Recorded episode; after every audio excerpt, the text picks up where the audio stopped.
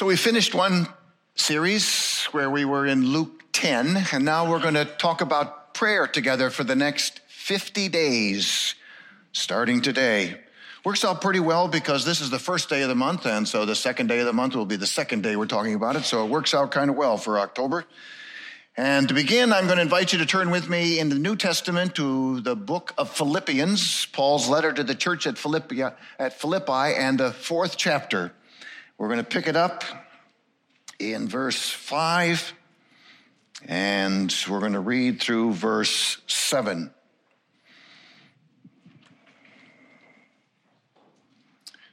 So there's a first part of verse 5 that says, Let your gentleness be evident to all. We're going to skip that part, and we're going to start with this next phrase The Lord is near. Do not be anxious about anything but in every situation, by prayer and petition, with thanksgiving, present your requests to God. And the peace of God, which transcends all understanding, will guard your hearts and minds in Christ Jesus.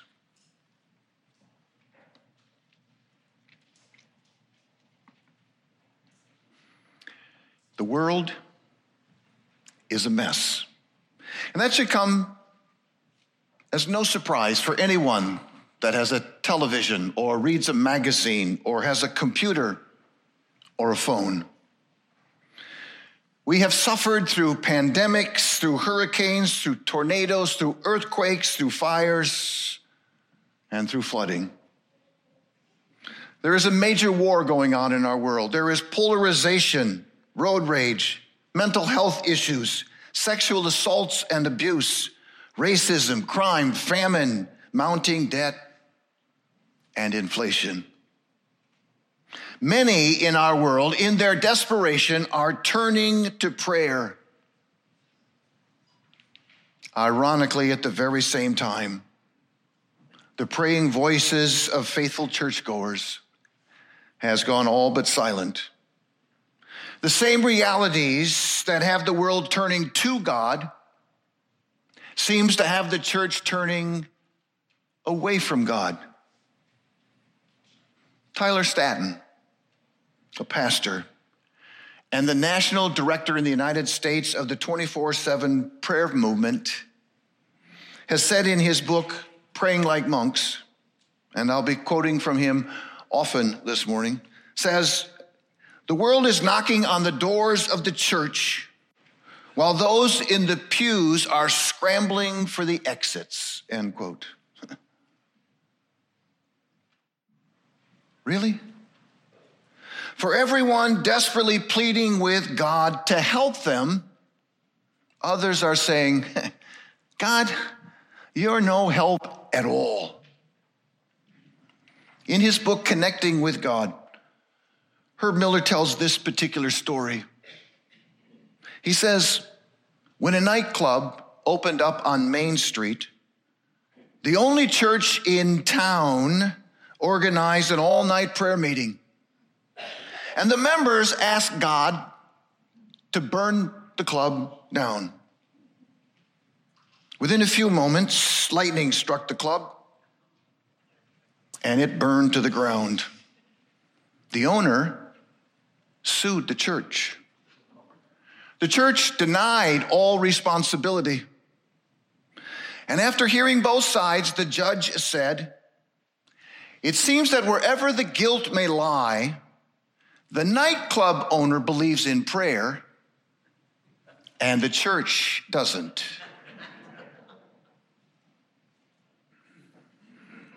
Over the next 50 days, we're going to be talking about prayer, about talking with God. And hopefully, we'll be spending some time actually talking with God, both alone and corporately together. I believe in prayer. I have more messages in my sermon file on prayer than on any other subject. For 17 years, I had the privilege of serving as our denomination's prayer mobilizer and coordinator. We'll provide you with some weekly bookmarks to encourage your prayer. There are some available on the Welcome Center. They're okay. When Sarah gets back from vacation, they'll look a whole lot better. So, just so you know. But take one, take it home. Use it to encourage your prayer over the next 50 days. And beginning next Sunday evening, we'll have opportunities to come together even at night to discuss and to participate in some praying together. Already this morning, plenty of people have prayed, even right here at Georgetown Church. Even in a nation losing interest in the church and becoming increasingly suspicious of Christians, prayer isn't going anywhere. Almost everyone prays. Almost everyone has always prayed. Gallup says Americans pray more than they exercise, more than they drive, more than they have sex, and more than they even go to work. In an increasingly post Christian America, nearly half the population still admits to praying on a daily basis. And that percentage of those who are praying dwarfs the percentage of people in our nation that actually come to church. People pray. People always have prayed. There appears to be no end in sight to people praying. Rabbi Abraham Joshua Heschel writes Prayer is our humble answer to the inconceivable surprise of living. We pray. We can't help it. Prayer teaches us to ask questions like a child, to listen before we speak, to scream out our frustration, to bear our soul in confession, to build a relationship with our Creator, and the fact that we are deeply and unconditionally loved. Sadly, many Christians find little need to pray. They find prayer boring, obligatory, confusing, or maybe all three of those at the very same time. We've all heard some of the marvelous stories of answered prayer, stories that begin with a desperate need and end with an amazing answer.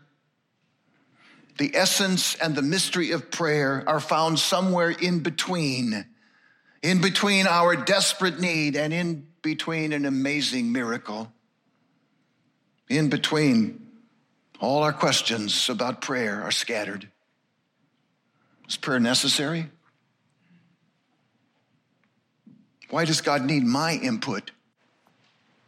If God is really all powerful, isn't He going to do whatever He wants anyway? Does anything any different happen because I pray than it would have if I didn't pray? Why does God seem to answer some prayers and not seem to answer other prayers? Why does God seem to take so long to answer prayers that, in my estimation, need an immediate response? If God wants to bring in the harvest, why isn't He hearing the prayers for the salvation of my children and my family members and my friends and my neighbors? Do my prayers really matter to God?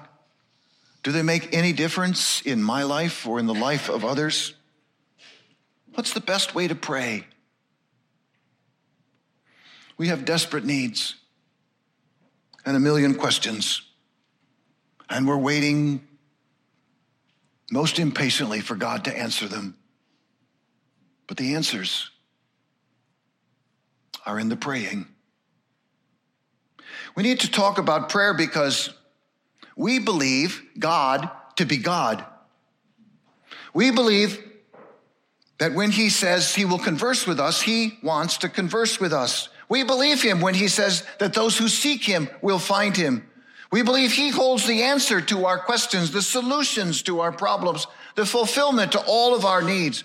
We believe his love is such that a conversation is all he needs in order for him to send out the answers to the issues that weigh heavy on us. We discover and deepen our relationship with God through prayer.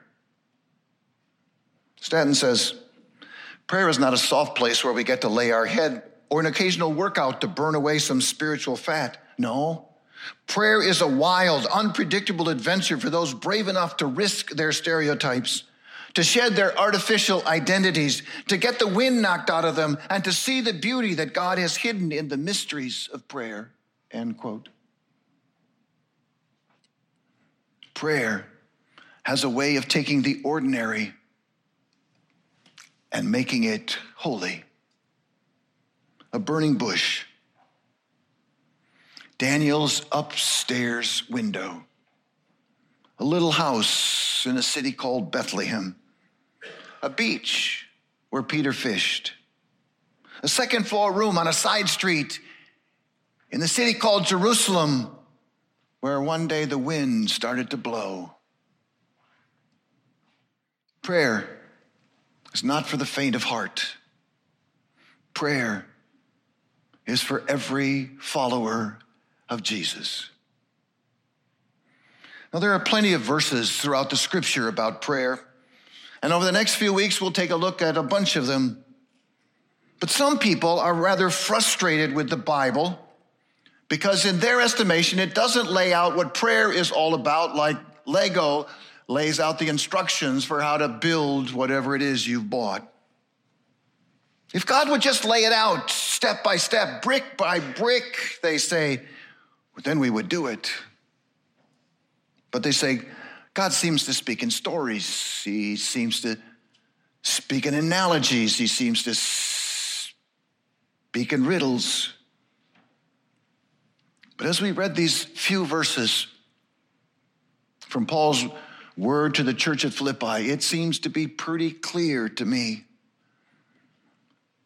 And even though it's clear, most people still don't seem to follow it. North American Christians don't pray very much. Most of us know this verse. Most of us have quoted it. Do not be anxious about anything, but in everything, in every situation, by prayer and by petition, with thanksgiving, present your requests to God. We could probably make a shorter version of that and simply say, don't be anxious about anything, pray about everything. Either way, most people don't follow it. We're actually better at mulling over our anxious thoughts. We can do that for hours and hours rather than surrendering them in prayer even though this verse tells us that's exactly what you're supposed to do with them. So, why is it that we don't take up God on this wonderful offer? And the only answer I can come up with, the only answer I can think of is we don't really believe it. We don't really buy it. We think to ourselves, it can't be that simple. And so anxiety tends to shadow us all through life. Almost everyone in our world is more familiar with anxiety than they are with prayer. You see, God promises us this supernatural peace, a peace it says no one can logically understand, in place of all the world's crippling anxiety. And the one condition is we have to pray about it.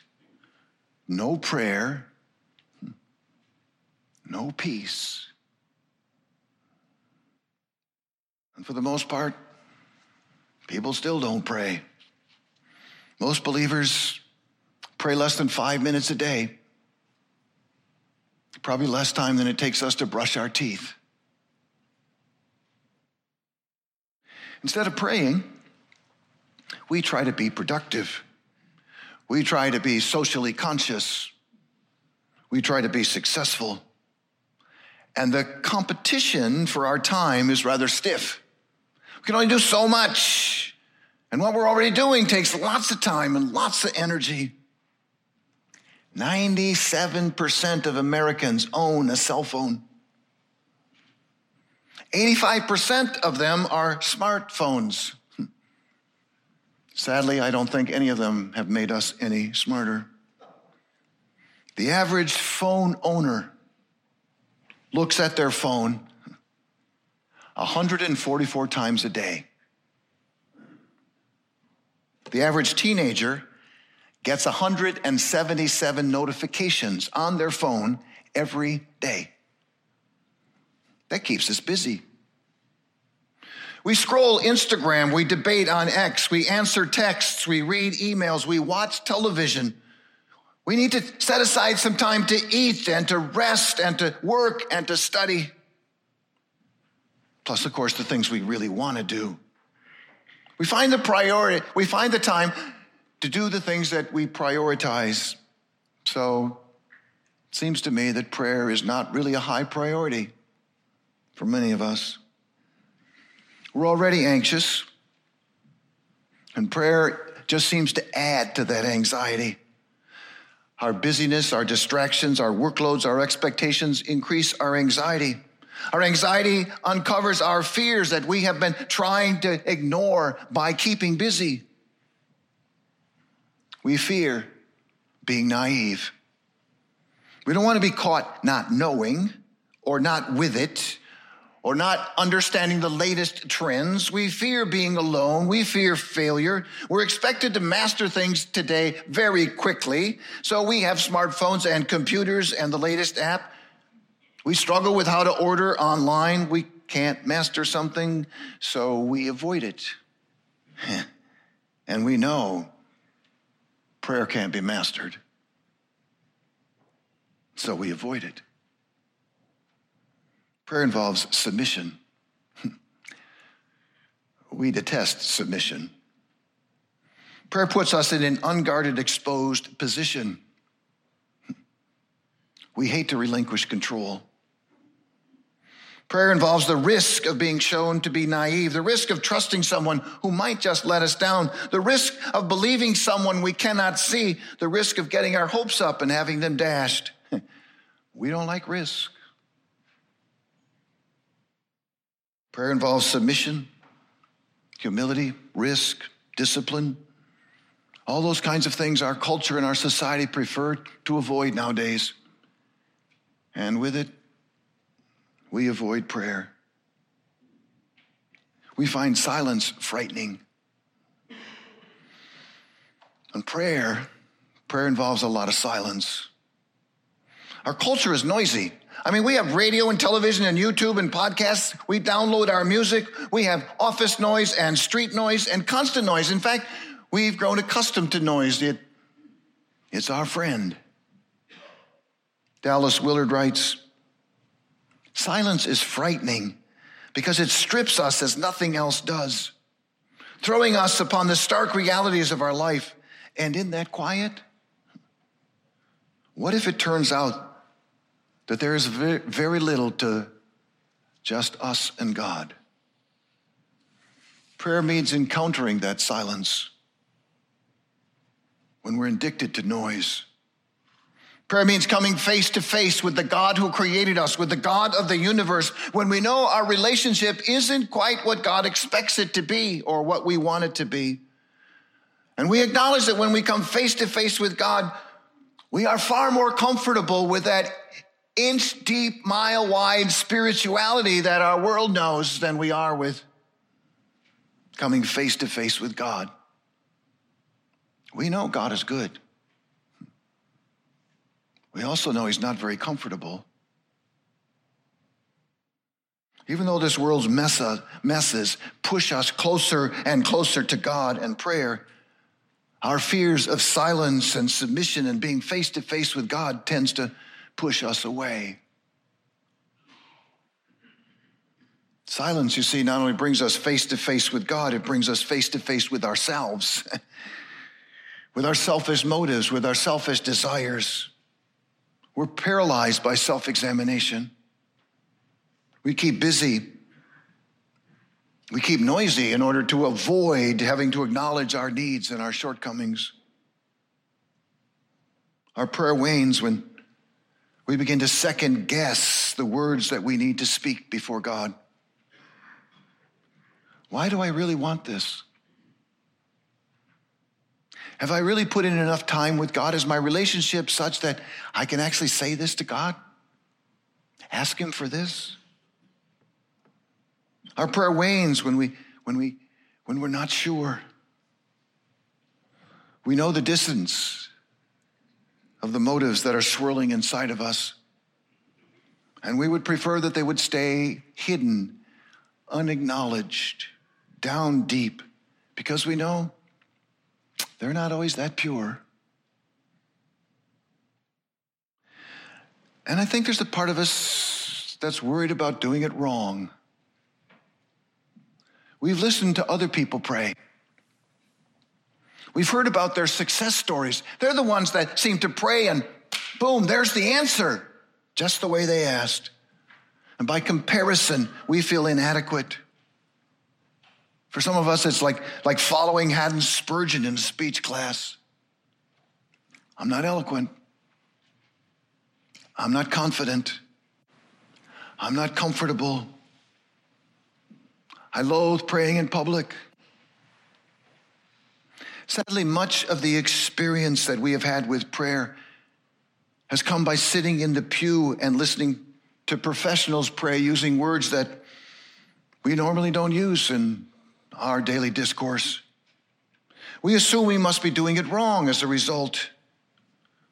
And we figure it's probably better not to do it than to do it wrong, so we don't. The truth is, the only way to get prayer wrong, the only way to get prayer wrong is by focusing way too much on trying to get prayer right. Jesus once asked us to pray, Give us this day our daily bread. Jesus wants us to tell him what's on our mind, what our needs are, the basic ones. He wants to have a conversation with us like a friend to a friend. He wants us to vent and to ask and to laugh and to unload and to talk and to mostly listen. We don't have to sound pure. We don't have to sound holy. We don't have to be spiritual. He knows if you're praying, you're doing it right.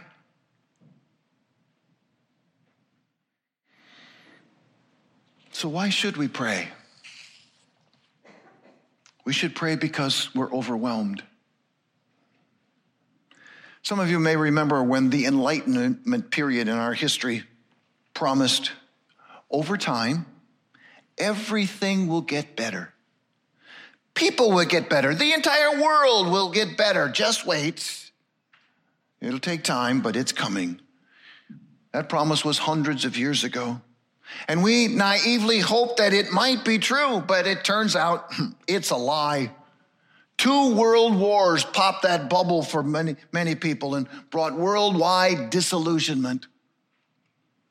And it still remains. Just like we don't trust other people to keep their promises, most people don't really trust God to keep his as well. And that means you and I are left on our own. We're left to do it by ourselves. And the result is that feeling of self sufficiency is overwhelming and oppressive. We worry. Our stuff is all consuming. And if it's all on us, wow. Progress and technology were supposed to set us free. Instead, they hold us captive. And then we try to add God to our already overstuffed lives. It's seldom successful. To compensate, we have lowered our expectations of prayer. We pray safe, calculated prayers to insulate ourselves from any disappointment that might come our way. Our overwhelmed lives should drive us to prayer, to our knees, to Jesus. Second, we should pray because God welcomes our worries. He welcomes our anxieties. He even welcomes our complaints. The Psalms, read the Psalms. They're full of frustrations and complaints and laments and discouragements. There are some people that suggest that David should have sought help professionally. But God invites David to pray his pain, his anxieties. And David did. If you've read David, if you've read the Psalms, you know that David writes, The Lord is my shepherd. Praise the Lord, O my soul. and all that is within me, praise his holy name. But this is also the same person that wrote, May burning coals fall on them. God strike all of my enemies in the jaw. Same person. That's real. That's life. We've all felt like David on some of those occasions. And the invitation from God is the same to us as it was to him. Bring those feelings, bring those emotions, bring those anxieties to him and cast them on him. There's no problem too big for God. No problem too small. He isn't concerned. C.S. Lewis writes, We must lay before him what is in us, not what ought to be in us. Charles Haddon Spurgeon writes, Prayer pulls the rope down below, and the great bell rings above in the ears of God. Some scarcely stir the bell, for they pray languidly. Others only give an occasional jerk on the rope. But he who communicates with heaven is the one who grasps the rope boldly and pulls continuously with all their might. When we can be honest with God in our prayer, God's Spirit can change and transform our lives.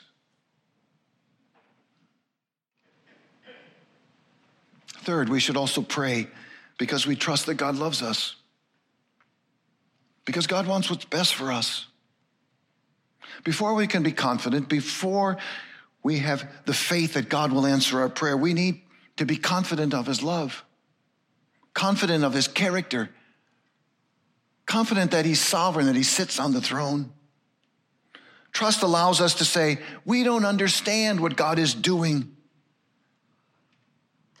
but we know God still loves us, still cares for us, and we still belong to Him. What if we pray and the cancer isn't healed? What if we pray and we don't get the job? What if we pray and our son or our daughter still don't believe? What if we pray and a, a child, a mother or father is, is suddenly killed and taken from us? Without trusting in God, the silence can be deafening. Our disappointment devastating. We often find that we build walls between ourselves and God. And we tend to nuance our prayers so that God will not disappoint us. But when we trust in God with all our heart, with all our soul, with all our mind, or with all our strength, we can push back the same way the psalmist pushed back with brutal honesty. God, where were you? Where are you? Why are you allowing this to happen?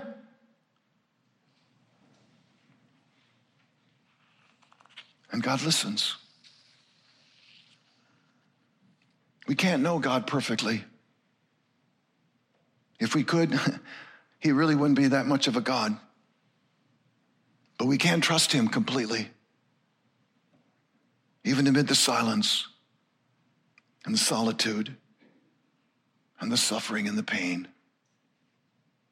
In praying with trust, we acknowledge that while the silence is real, it's not going to last forever. God longs to have a loving, growing, trusting relationship with us as his children. Fourth, we should pray because God commands us to pray. That's our text. Philippians 4. Paul writes like someone between you and me who has never really been that anxious. He makes it sound like it's so simple.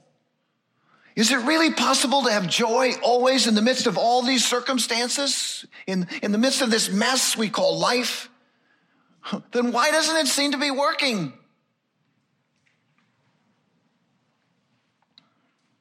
Stanton suggests in his book that it's because we start with do not be anxious. And we need to back up a few words. We need to start with the Lord is near. He knows that the primary source of our anxiety is the thought that God is not near, that God has forsaken me, He's left me to be by myself, that I'm not in good hands, that my future isn't really that secure, that God can't be trusted, that God doesn't keep His promises, that I am on my own. Just for the record, those are all lies. Everyone. Satan's lies. Points to the fact that the story of Jesus tossing the tables in the temple is significant.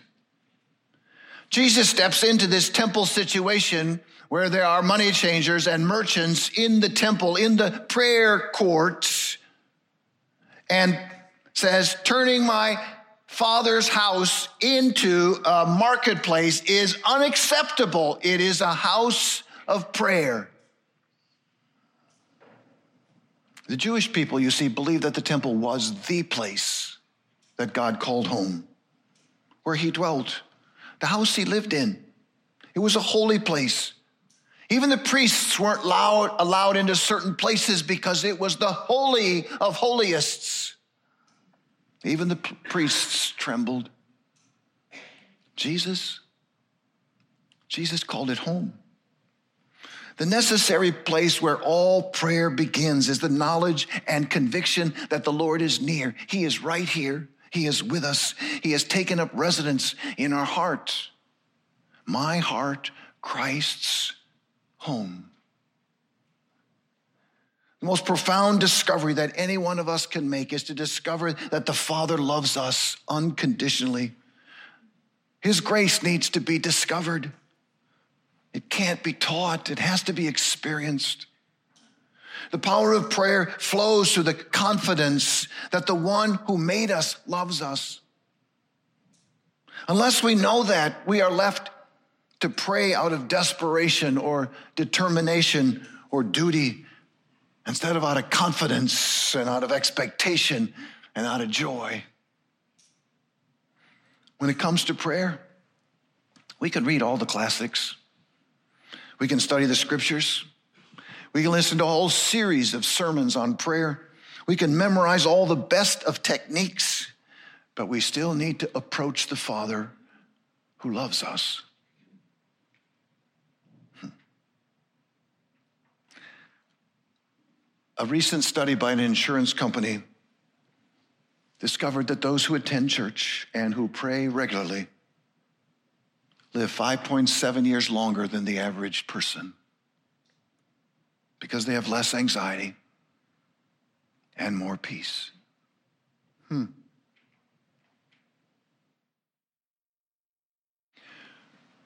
We like to focus on technique. But the truth is, prayer can only be learned through practice. Jesus' disciples asked him, Lord, teach us to pray. And Jesus started to pray. Richard Foster writes By praying, we learn to pray. Thomas Merton notes if you want a life of prayer, the only way to get it is by praying. Mother Teresa said, if we really mean to pray, we must be ready to do it now. Dom John Chapman says, and I like this pray as you can, not as you can't. That is, if you can pray for an hour, great. If you can't, pray for a minute. If you're comfortable praying out loud, great. If you're not, pray with paper and pen. If you can pray praise and adoration, wonderful. If you can't, pray your complaints and your pain. If you can pray with great confidence, wonderful. If not, Pray your doubts and your disappointments. Pray as you can, not as you can't. And you'll discover how much the Father loves you. All we need to really do is to show up before the Father and to keep showing up time after time after time. That is the one non negotiable about prayer. This invitation to pray is for everyone. If you're a skeptic, if you have never prayed before, understand that even one simple request was enough to change the eternal destiny of a thief who was being crucified next to Jesus. Try praying. If it's been a while, try again and see if God doesn't change your life as well. If you find prayer boring and have boxed up your spiritual life so you can enjoy the fun and the excitements of life, it's time to wake up to the adventure that God has in store for you. The adventure begins with prayer. If prayer has been a major disappointment, please understand the wound won't be healed by ignoring it. It won't be easy. But coming back to God in prayer is the only place to find healing. If you're knee deep in the Christian life, you're stuck where many Christians are, knee deep. It's time to go deeper, to dive in, to become fully immersed. If you're a saint, if you have a mature prayer life, and you wonder what is left to discover, remember that we will be with our God for all of eternity, and we will never, ever get to the point of experiencing Him fully. So keep practicing. Come. Come pray as you can. Let's do that together. Father, thank you for this opportunity to say hello, to say Thank you for being with us. To say thank you for your willingness to listen to whatever we bring, for walking with us, for hearing and for answering the things of our heart. Father, thank you for the privilege of prayer. And we pray this in Christ's name. Amen.